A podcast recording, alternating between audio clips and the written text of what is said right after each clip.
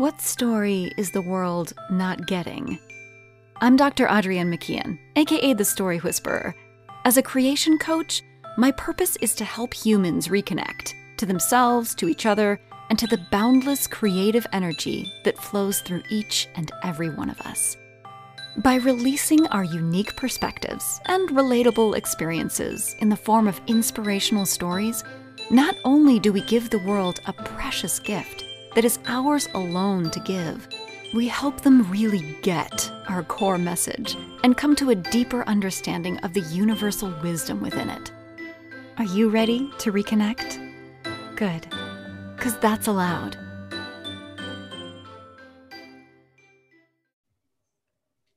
Hey everyone, welcome to That's Allowed.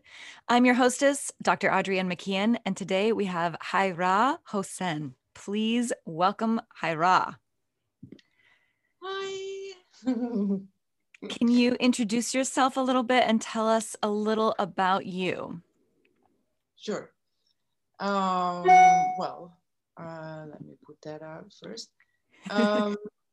I am from the stars. Beautiful.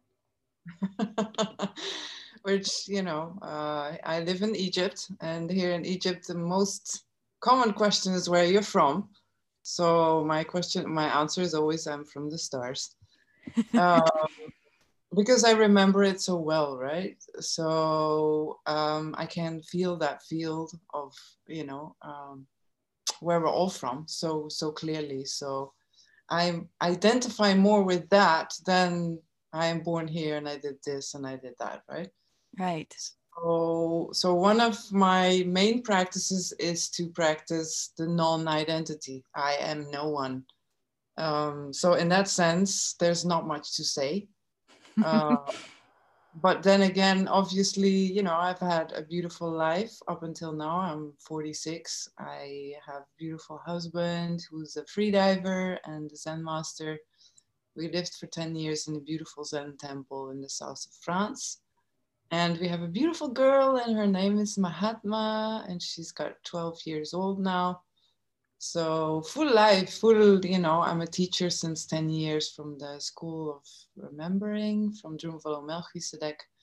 And I give all kinds of teachings, workshops, online, on-site. Sometimes I do tours. These are my activities. I guess you can explain me better by my activities than...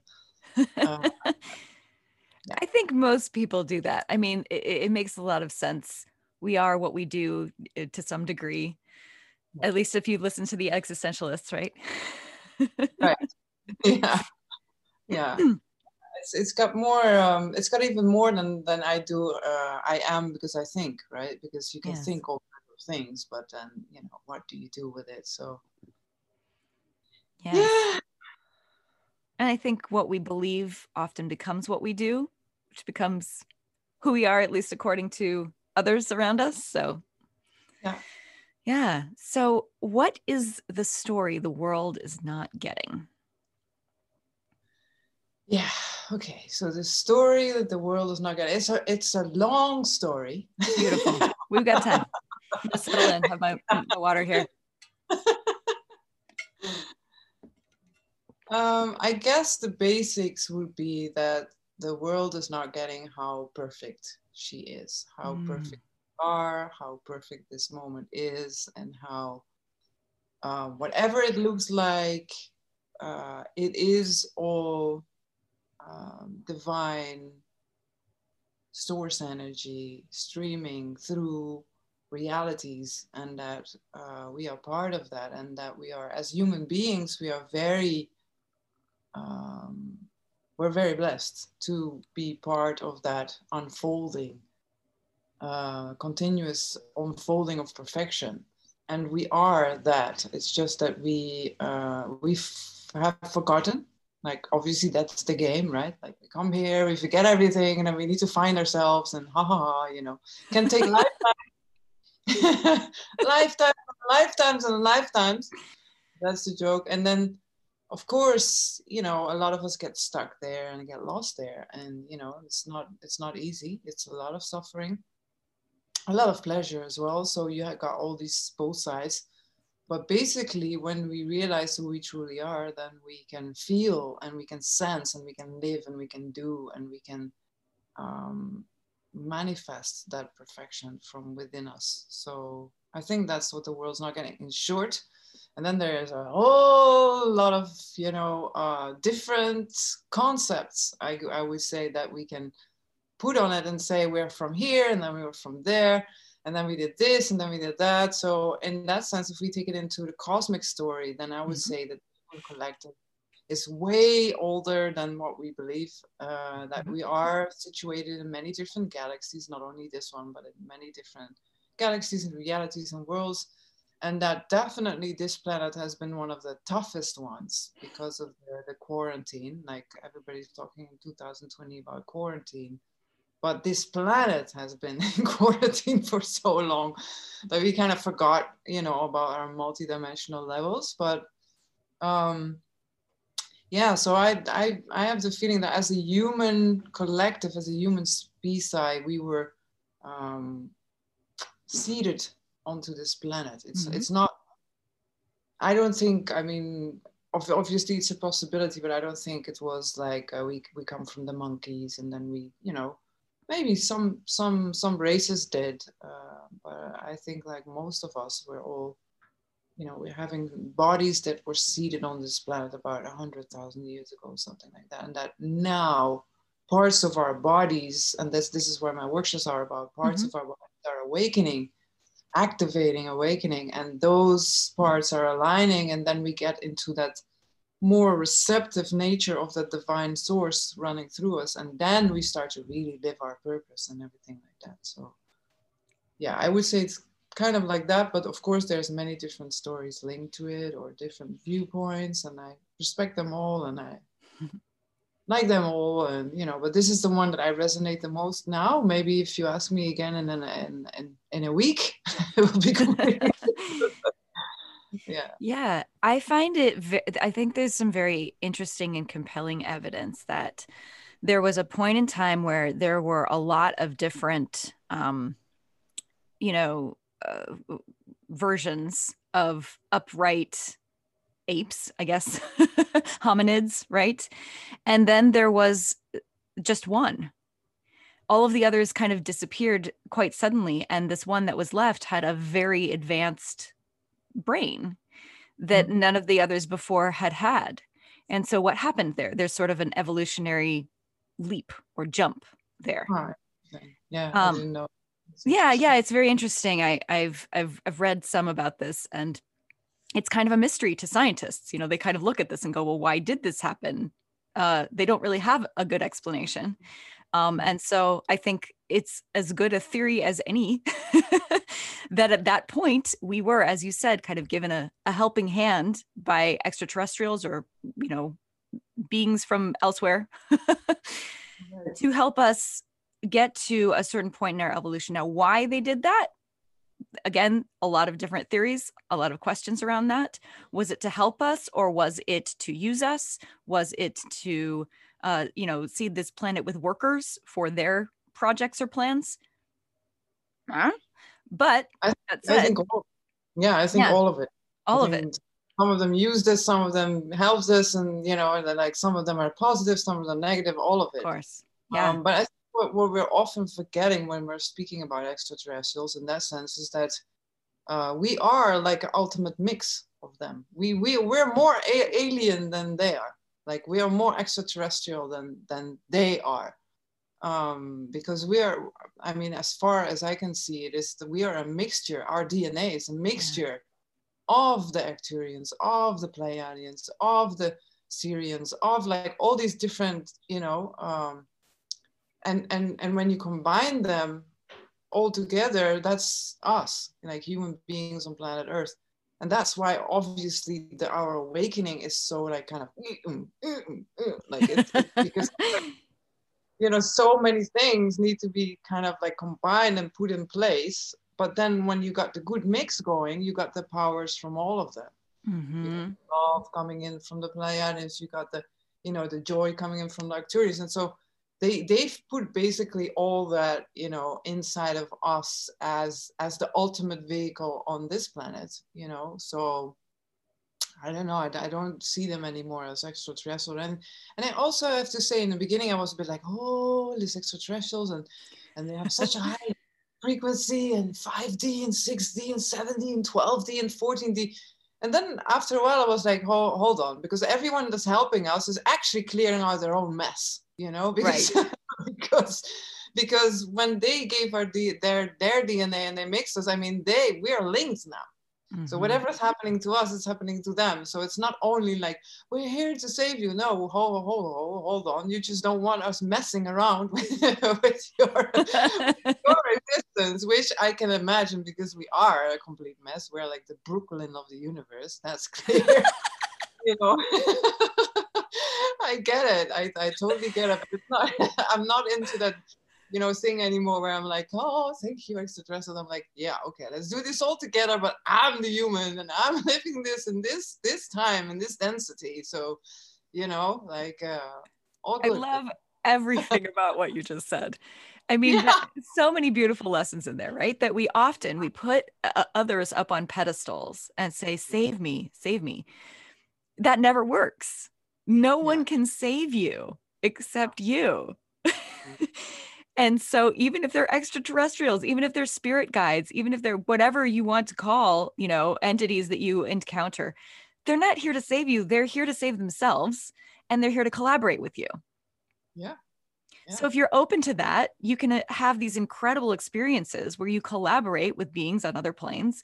But if you're expecting them to come and save you and teach you everything, you already know everything. They can maybe remind you of some things that you've forgotten. And vice versa. Yeah, no, completely. It's at a certain point, it becomes a beautiful collaboration, right? Because it's like, imagine you are there, like you are in that moment and you're living that, you know, as one of my teachers says, the temple of the present moment. You're living it, you're completely free.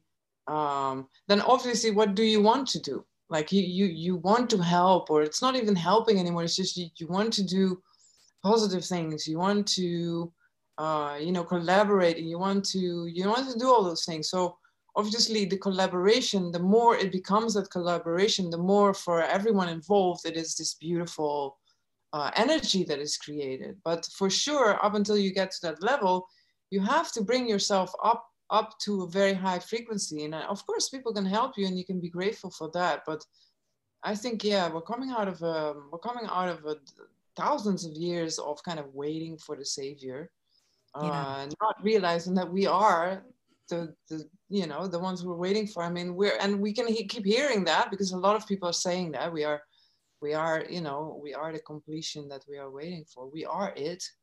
But it's true that the more you start collaborating, the more kind of pure that energy becomes, and it's not a saving anymore. And I think that's the whole new paradigm about, right? It's like, and I'm not out of this one now. I'm not completely clear. Like, I'm not, you know, I can feel that, for example, in my heart, when I go deep in my heart, I am feeling the suffering of the world. And I'm not saying that I'm beyond that. I'm not saying like, okay, I'm not here to save anyone, to go save yourself. It's not like that. It's very subtle. It's very, very delicate, because what do you do with the suffering of the world? And I mean, I've been feeling it augmenting this last year. It's like the poorer are getting poorer. The people that are not aware of the awakening of our planet are becoming less aware. It's like everything is just kind of seems to accumulate. It seems to become more difficult. There seems to be more suffering, or maybe it's just more obvious these days. We can see it and we can feel it, but I can feel the densities, they're getting denser and the light's getting lighter, so that there's this split, right? It's like, it's there, and now we're like, this is moving out. It's painful. It's extremely painful. So I'm not there yet, like, because, you know, at certain moments I will feel that, and I would just hurt so much. And I'm like, but then I can feel like the back of my heart opening, and I feel then, you know, these wings or these type of space coming in, and then I'm like,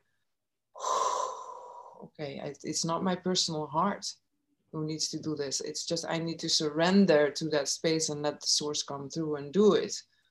But we are humans, so there's definitely days that I do want to save the world, and I do want to save everyone I know, and everyone I don't know as well. But then I'm like, okay, what is the new paradigm about? It's about, it's not about saving anymore, because if I go out and I go save someone, I can drag them along, and I can keep their vibration up. But as soon as I turn around, they're gonna fall harder than where they were before. They're gonna go deeper than where they were before, because they felt that they had it in them, but then they think it's me who did it. So it's like, ooh, it's not an easy thing. Just like, okay, go save yourself. Bye. It's like, it's a big thing. Yeah. So can you tell us a little bit more about your personal journey, your awakening? Sure. I guess I've had many of them, and I think the biggest one was probably my birth. Mm-hmm. Yeah. Absolutely. Yeah, not to count all the initiations and awakenings I had before that. Right. You want to talk about those or this one? Which do you want to talk about is the real story, right? What's compelling you to share it right now? I think it's my birth, because I've been doing some work with, I'm doing so much work with women. It's so awakening to work with other women. Yeah. Work with sacred sexuality, work with the energy, how it flows through the body, work with all these things, work with love, work with seeing suffering and answering it with love, basically holding the suffering of yourself and the world in your hands with love. So I think I've been working with other women on the subject of my birth a lot the last week, so I don't mind like speaking about that. It's so when I came into through the birthing channel, normally when people go for the birth, when you're still in the belly, you still remember. I mean, a lot of people, not everyone, but a lot of people still remember. I remember I'm from there. I'm connected to this family, these stars. I'm connected to this. This is my mission. This is why I chose my parents. Da, da, da, da. Mm-hmm. But then when we go through the birthing channel, many of us forget. It's part of the game. But it's also, why do we forget? Because you're a huge light, and then you're supposed to go through that birthing channel. You're supposed to completely incarnate, or supposed to, I mean, that's what happens. You incarnate in that body before you can go in and out, but then the body comes to life. And if you're not present in that body, the body's not going to make it. So you need to incarnate in that body. And those 9 months are preparing you for that.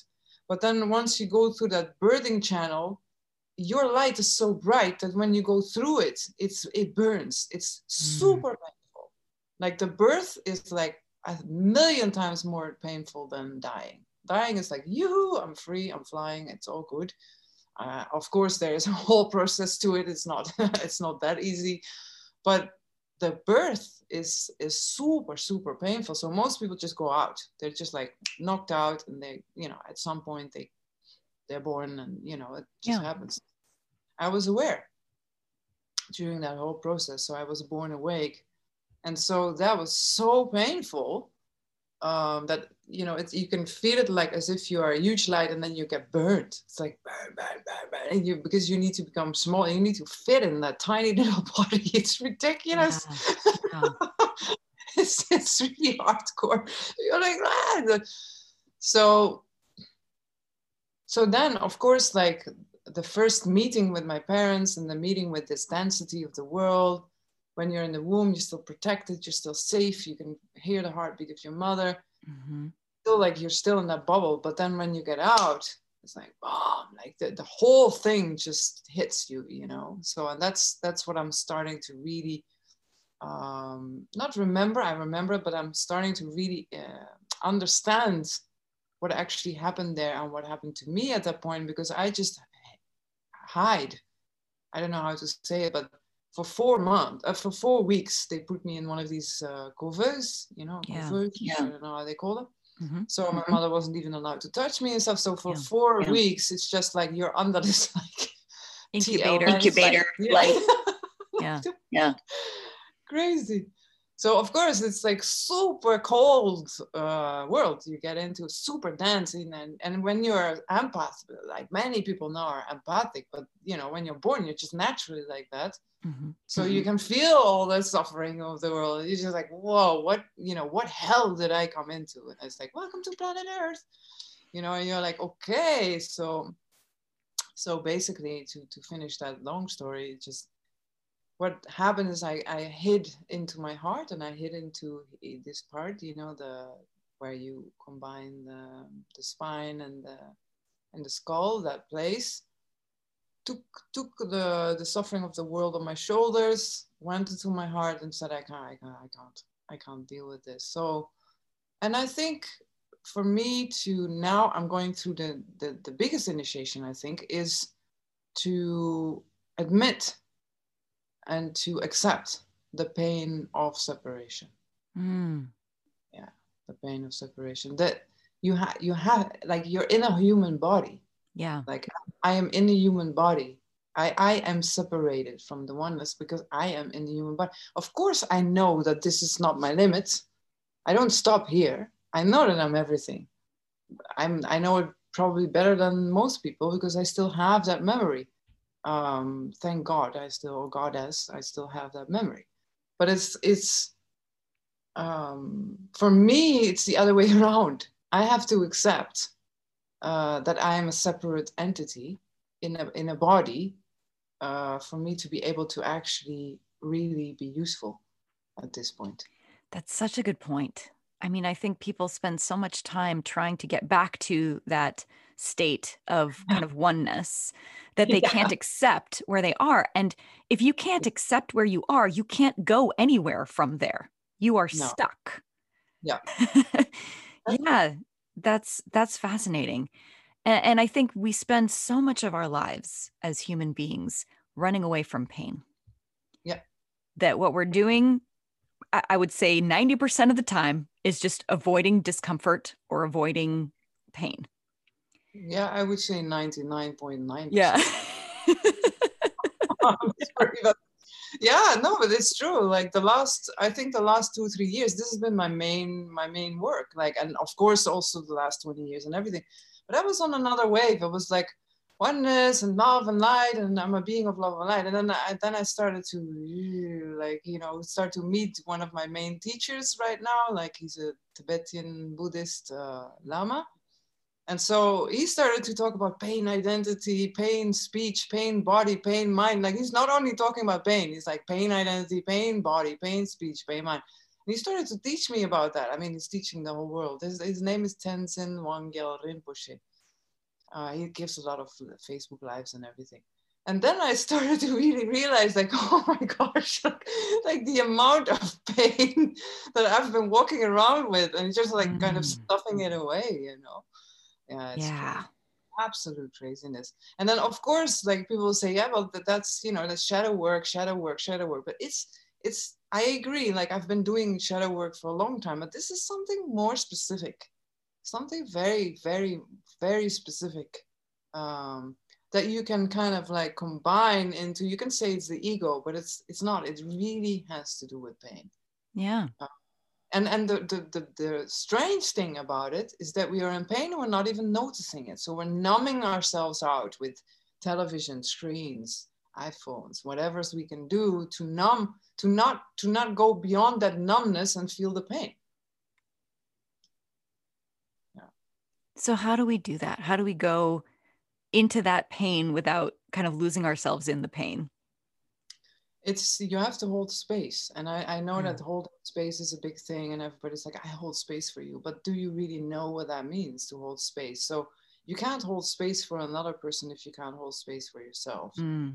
So basically it's like when you realize that you are that space, like my teacher calls it stillness, silence, and spaciousness. So there's these are kind of like three experiences we can have of being source. So other people will say it's silence, you know, the Zen, I'm a Zen non, so they more go into the silence only. So it's very much silence, but also the stillness of the body because you're sitting. I mean, we used to sit like 8 hours a day almost, you know, in and out. But I've done that for 15 years, almost every weekend, and you know, sometimes even like six weeks in a row, sitting, just, you're not moving a hair, you know, you're sitting in lotus bomb, you're not moving a hair. So that's stillness. Definitely, you know, after 8 hours a day, you're like, okay, that's stillness. And then you have the spaciousness. And so the spaciousness is like realizing what science is now catching up on, is that everything is just pure space. It's like, you know, this feels real, but, and solid, but it's pure space.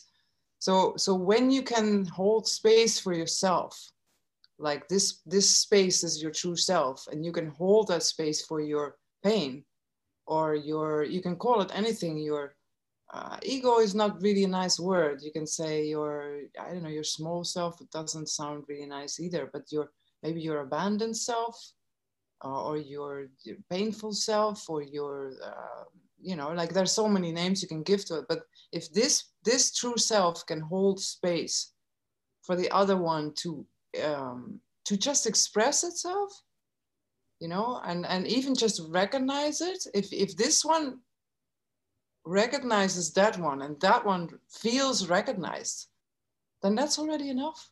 That is the healing. Like, you just need to recognize it. But of course, sometimes that pain is so deep, it goes lifetimes and lifetimes, and cultures and thousands of years of pain. So of course, like, maybe only recognizing maybe not enough for all of the pain. But basically, if you could do that, so this is kind of, it's a little difficult to explain, but I will try. Like, if you're able to observe, but really observe from a clean and pure place, like just pure awareness. So if from this pure awareness, you're able to observe that pain, then it will go directly through it. It cuts through, it gets to the core of it. And the core of it is emptiness, because as the Buddhists say, everything is empty. So once you really are able to not criticize it, not manipulate it, not even say you have to heal, or I don't know, wanting to change it, or you know, all these things we do, or judge it or whatever. No, nothing of that. If you're able to just like really observe, you know, directly, then this will just start to melt, like dissolve, like at the end of the morning, just it's gone. But most of the time, this is kind of hard, because you have to understand.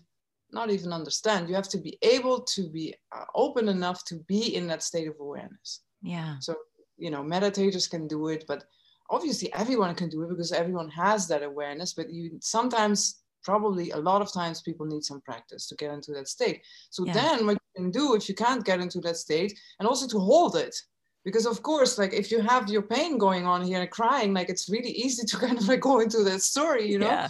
Yeah, of course. It's like, it's you. So you're like, oh my gosh. And then you go think about that. Yeah. And that whole story again.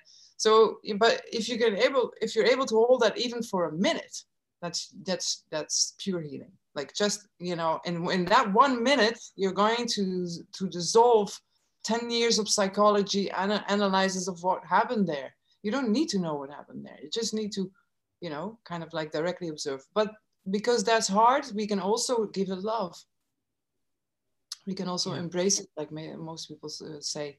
My teacher will say, give it a spacious, luminous, warm hug. Mm-hmm. You know, just from that space, just bring that space closer, that warmth and that light and that. Yeah, so it's a process. I mean, and so that I think that all the therapies and everything, the healing on our planet, all comes down to that same thing. Are you able to hold that space for that person to actually be acknowledged? Just acknowledge that pain, and it will dissolve. Or if that's not enough, then you can love, or you know, hold space for that pain to express itself. And if it expresses itself by crying, screaming, scolding, I don't know, break some pillows, or I don't know what, then good, right? Or cry, scares, whatever's. But the pain, in a lot of cases, needs to be expressed. But if you just start expressing it by destructing something, that's not going to help. But if you hold space and then it starts expressing itself by destructing something, at least there is the awareness what's going on. And that awareness is medicine. I think that's why I'm so drawn to storytelling, because it's a way to tell our pain story, but also be separate from it, because it's a story and everything's a story, right? And you can see it as a story and go, oh, this is just a story. This happened to me, but it could have happened to somebody else and probably did happen to lots of other people. And you can kind of, like you said, look at it and kind of love it as a story, because we love stories. Yeah. And the worse the story, the better, the more we love it, right? Yeah, it's true. Yeah.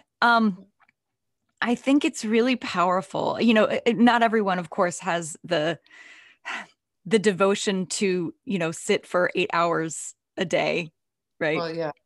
But at the same time, we can all recognize that what we resist persists, and that the more energy you put into fighting your pain or fighting these stories or trying to push them down or, you know, shaming them, judging them, the more powerful and the more solid they become. And so, like you said, if you can see them as empty, as these kind of empty stories, they're empty space, they're memories, they're, you know, however you want to describe it. If you can just see them as what they really are, and as you said, embrace them, thank them even. I've been doing that a lot lately with fear, because fear has been coming up a lot. It's the year for it. Absolutely. Not just for me personally. You know, I'm an empath, and so it's all around us. I go for a walk and I can feel fear coming at me from everywhere. Yeah. And so at first I was like doing that empath thing of like trying to vomit rainbows onto everything, you know, like, right. Oh, here, I'll help your pain. I'll soothe you. I'll pull you out of that fear. And I very quickly became drained. And then the fear was all that was left. Yeah. And so I've been spending a lot of time and energy lately, just loving that fear and thanking it and embracing it and saying, oh, thank you so much for being here. You understand, you know, you see what's really happening. You're aware of the dangers and you care. You care about me and you care about us, and you want us to see the reality that is happening around us. And thank you for that. Mm-hmm. And then when I do that, it's like it just disappears. Yeah. It's kind of amazing. Yeah. Yeah. Yeah, it is. Yeah. So I would love to hear a little bit more about what you I don't know if recommend is the right word. Like you were saying, you know, you can't really pull people out of their, pull people's frequencies up, right? Pull people's vibrations up for them. Obviously, meditating is one way to do that. What are some other tools that you can recommend to people, to just practices? Well, it's, you know, hold that space, as you said. Right. Like, first of all, I'm not sitting for 8 hours a day anymore. So we left the Zen temple, and I do a lot of practice though, but more like small moments. Like I will have a little moment where I'm sitting in meditation, maybe 15 minutes, 20 minutes. During the night, I do some sleep yoga, you know, or dream yoga. Well, the same thing. We'll just sit and rest. Basically, it's like resting. I have never heard of dream yoga. Can you tell us what that is? Yeah, that's all from the same teacher that I keep mentioning. Yeah. Well, yeah. Let's just get to your question, and then sure. They can check it out with him. Yeah. Or I will, you know, kind of do some movements, or I also do Tao practice from the Tao lineage, where you learn how to move the energy through your body. And so I will do some Qigongs, like that, movements, or that definitely helps. And a lot of people are looking for something, and they are forgetting that if they are in their heart, then it doesn't matter what they do. Yeah. So for one person, it can be painting, another person, it can be dancing, another person, it can be going for a bike ride, and another can be walking in nature. Or looking at a flower, or whatever it is, right? So it's like, I think we're changing. I think those days, I mean, it is good, huh? Like, obviously, I would never be where I am now if I wouldn't have had all those hours of meditation. So I'm not just you know, spitting in the soup or something. I'm not doing that. I'm just saying, like, I you know, that devotion was and is amazing. But you don't need it. You can tune into the present moment. I think like, if I look at what I have to bring in the world now, it's this living this temple of the present moment as an open temple, so that all the ancient mystery schools, all the teachings, everyone that has come before me can actually live through my breath, live through my being, live through my the way that I look at the world and what I give. So then it can be anything, right? It can be you're smiling at someone on the street. That can be your practice. Yeah. You can maybe not vomit rainbows, but maybe, you know, if you would be vomiting rainbows from the right place, mm-hmm. it wouldn't harm you. Right. It would not harm you. So you're doing it from the place of them needing something, right. because they're suffering. But yeah. if you're like super happy and you are a rainbow anyway, you're like, and the rainbows are just like, you know, coming from your heart, and then everything you touch and everything you see and everything that happens is a rainbow, then you're not going to be drained. You're going to be so energized, you don't know what to do with your energy afterwards. It's very true. Yeah. Yeah. So it's a bit like, obviously, like my teacher would say, you need practice, and I agree with that. But also, we need to make those practices our own, because I have been practicing so many hours of meditation. When I look back at it, I'm like, I definitely had moments where I was free, but a lot of those moments, there was still this type of identity there, the meditator meditating to become enlightened, you know? Yeah. And, you know, and I don't want to insult anyone that is recognizing themselves in here. I just want to say, like, that I recognize it in myself. Yeah. So many things that I have done on a spiritual quest or with a goal of enlightenment, that in the end it created a bigger ego. We call it a spiritual ego. Yeah, I'm so cool, you know, because I'm a Zen monk and I'm a Zen nun, and I'm so cool because it's like, it's the worst. Right. You know, it's like, yeah. So this is a trap as well. It's like people will do yoga and then they go in their little tight pants and they say, I'm so cool, I'm so beautiful. Yeah, for sure. But what are you really doing there? Wouldn't it be, I don't know, more helpful for the world to I don't know, do something else where you're not feeding your spiritual ego. Yeah. So I would say anything that comes from that, like, heart space that is tender, that is innocent, that is delicate, that is soft, anything that comes from that, like, whispering, very respectful place is your practice, whatever that is. Yeah, that's beautiful.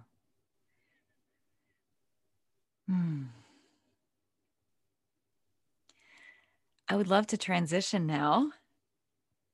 Sure. And I'm going to ask you, usually I do this as a very sort of personal manifestation experience, but I'm going to ask you, because you are, if I can call you a light worker, I would love to have you kind of show us a vision of what a future of this planet could be like. So I would love for you to just close your eyes for a moment with me. And I'm going to kind of wave my magic wand here. And the planet has woken up. We are now aware as a group of what we really are. And I want you to tell me, looking around this world, what you see, what you hear, what you experience. Yeah, I'm seeing like that our communication is one, so mm-hmm. we can. It's almost like plugging into the internet. It's like we have this inner organic internet going on, from which we can be connected to everyone all the time. Like we're not having phones or anything like that anymore because we don't need it. We can just tune in to anyone on the planet on any given moment without violating privacy or you know, anything like that. It's just like, you can of course go into your own space where nobody gets in, but most of the time, you know, people are just open and just happy to communicate. Mm. That's the first thing. That's giving me goosebumps. Yeah. Yeah, it's amazing. It's actually really cool. And then, because then you can see we're all in bubbles. It's like a golden type of golden. It comes from the heart, the first golden, and then the second golden sphere is like that kind of our, you know, our nature, our dream, and from that we can. It's almost like you can. Now they're showing me that I can kind of almost like it's like an iPad but round and golden, so I can just kind of touch it, you know, like go in there and touch it and just like communicate with other planets as well. It's like it's really cool. It's like a plasma. Anyway, I won't go into that too much. Sounds amazing. Yeah, it is really cool. We're still a little ahead. We're a little ahead still on where we're now, but that doesn't matter. Let me just roll back a little bit to 2020. Yes. Yeah. So. Yeah. We're definitely not there yet, but we're getting closer. And so what I can feel is there is this type of we did it, this type of the planet is clean, the air is clear, the water is unbelievably pure, the earth, all the poison is out, and we did it. Like I think we all combined our we all combined our healing forces from our hearts. We built a grid, diamond grid, crystalline diamond grid, and we just like clean. So there's this type of we did it feeling, like and the earth is completely clean. And I feel myself personally, I'm laughing at myself in the old version because I was afraid that it would be boring. And now that I'm looking around, I'm like, this is not.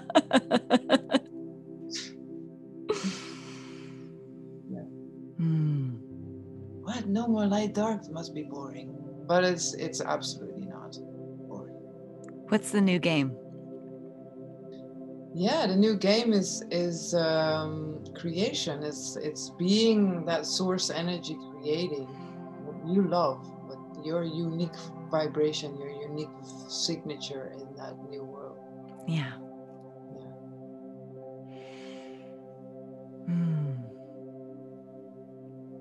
What do you hear in this space? What does it sound like?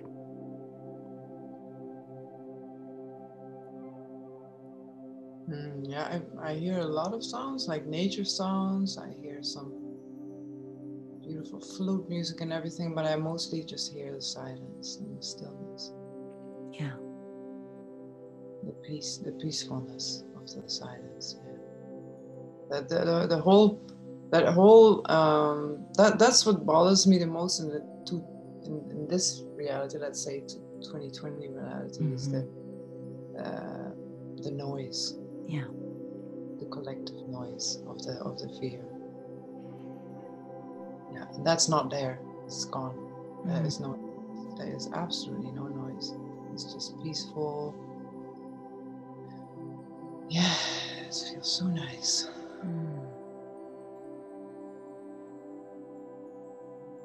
So you talked about how clean everything is now. What can you smell?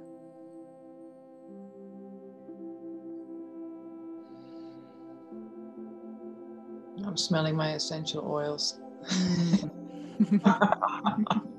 Oh, Blue Lotus. Yep. Blue Lotus. And what can you feel? Do you feel the earth beneath your feet? Yeah. Yeah, it's clean, it's clear, it's everything. It's just, it's organic. It's, by the way, we still have technology, huh? There's still technology there. And actually, I'm seeing different timelines at the moment. Like, I'm seeing now, yeah. Like, I don't know what happened, but I'm just like, now I'm seeing a lot of them. I'm not in one anymore. Can you share some of them with us? Yeah, so in some of them there is technology. We kept on developing it, but it's not harming in any way. So all the 5G and all this stupid radiation stuff is gone. Mm-hmm. So the radiation is biological. We can handle it. It's you know, and it's not even created by electricity. Electricity's out. So this is beautiful, and we still have our little, you know, gadgets, but it's a complete different. And oh yeah, and it's teleporting us in different. There's little teleportation devices you get on it, and then, you know, so all that is like. And then there's other timelines where we just completely got rid of all of it. We're just like completely back to the earth. No more gadgets, we don't need it. There's like, you know, all of that. So yeah, we have choices, huh? There's infinite possibilities there. And they're all already existing, so yeah. But there's a clean and clear cut, huh? There's not, it's not half-half, like half of the people are living in that timeline and half in that one. It's not like that anymore. There's no more of this whole light, dark, this, no. It's all gone. So all of them are different, but they're all, there's no more of that, you can say there's no more power over others. That whole thing of power over others, the politics, the financial system, the medication, pharmaceutical system, all this gone. It's not, yeah. The whole power over others, the religions, like that whole thing, like, yeah, that's a whole other, that's a parallel universe where that exists. Why do you think, I'll say we, why do you think we chose this whole light, dark, binary thing as our game? Because we wanted to learn and evolve fast. So normally, like the light universe and the dark universe normally don't even see each other, because they are on such a different levels. They don't see each other. But we decided, like, long time ago, we were like, let's see each other, see what happens. Yeah. So it's an experience, and we wanted to have it, and we've learned. I mean, like, what you learn now in 1 year on this planet is taking you lifetimes in another one. So but it also has come to a point of nonsense. So of course it needs to change now. But this whole trajectory, you could say duality is fueling our evolution, yeah, up until a certain point. Yeah, and then at that point it's like, okay, this was fun. But not really, and now we go to the really fun. Yeah. Yeah, it kind of gets pushed to this point of the absurd, doesn't it? It's nonsense. It's like, it's not. Yeah. You just, you know, and I get it. Like, I'm not judging. Like it took me a long time to get to the moment, and even now sometimes I have a little flash where I'm like, no, it's gonna be too boring. You know, if everything's just easy and comfortable and everything, like, I'm just gonna be bored. Okay, well, not really. Like, you know, one teacher that I like, Anilia Benz, she said, in one of her latest podcasts, she said, yeah, if you're climbing a mountain, like you're climbing a mountain, it's very challenging, you know, and then once you climb that huge mountain and you're on top of it, there is a reward there. Is that boring? No, it's not boring. It's challenging, there's a reward, but there's no light, dark, fighting, saving, pain, suffering, all that. No, there's not. Maybe there's a tiny little bit of suffering if you're not trained well with your muscles, but it's not. You're not suffering, making others suffer or making yourself suffer. So, I like that example. Yeah. So, yeah, it's. I loved what you said, that you know, creation is the new game. Yeah.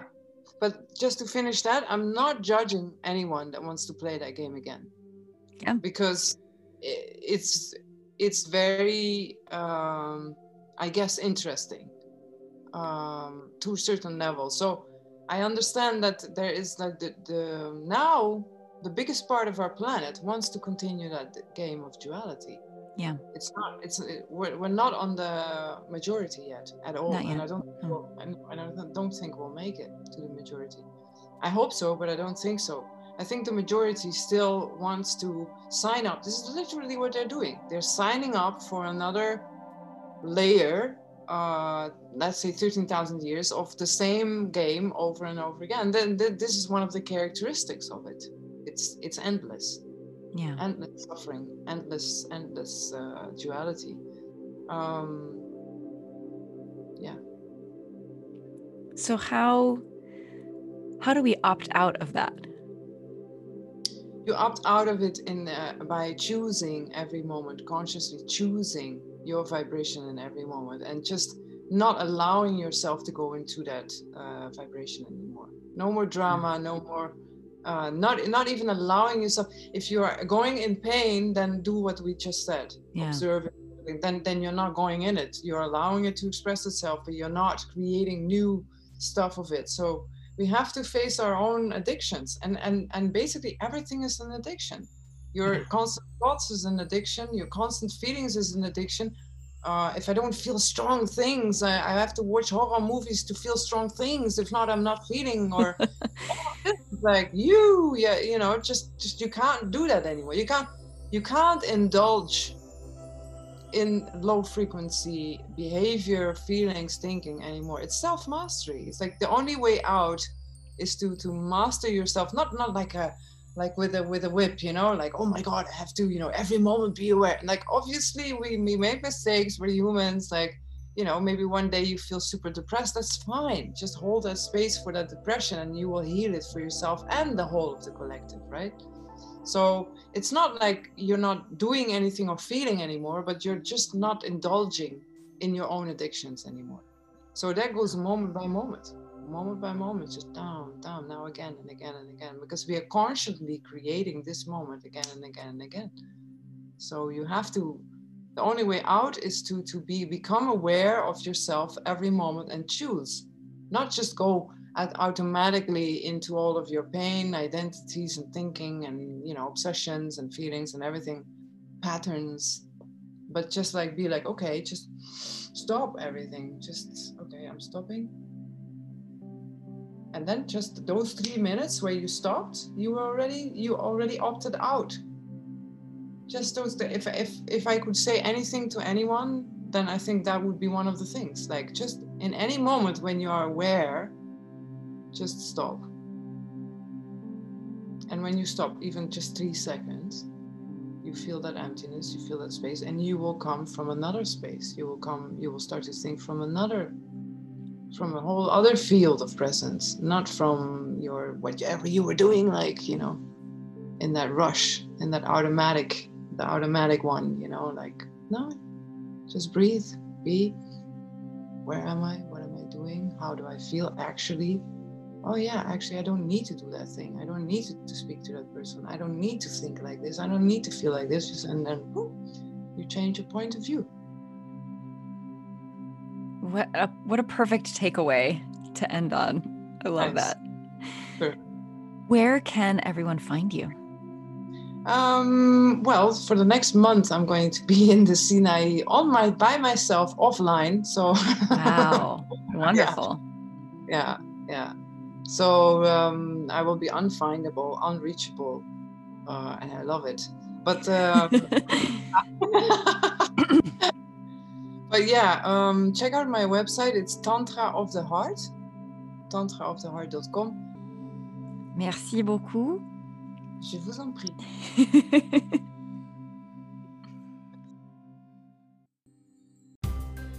Thank you so much for being here to witness that. After all, a story with no audience to receive it is like a plant with no soil to take root in. If you found this episode worthwhile, please pass it on. And if you've got a story the world just isn't quite getting, I'm here to help. Check out my website, that'sallowed.com, to get your free ideal scene meditation and start releasing your masterpiece today.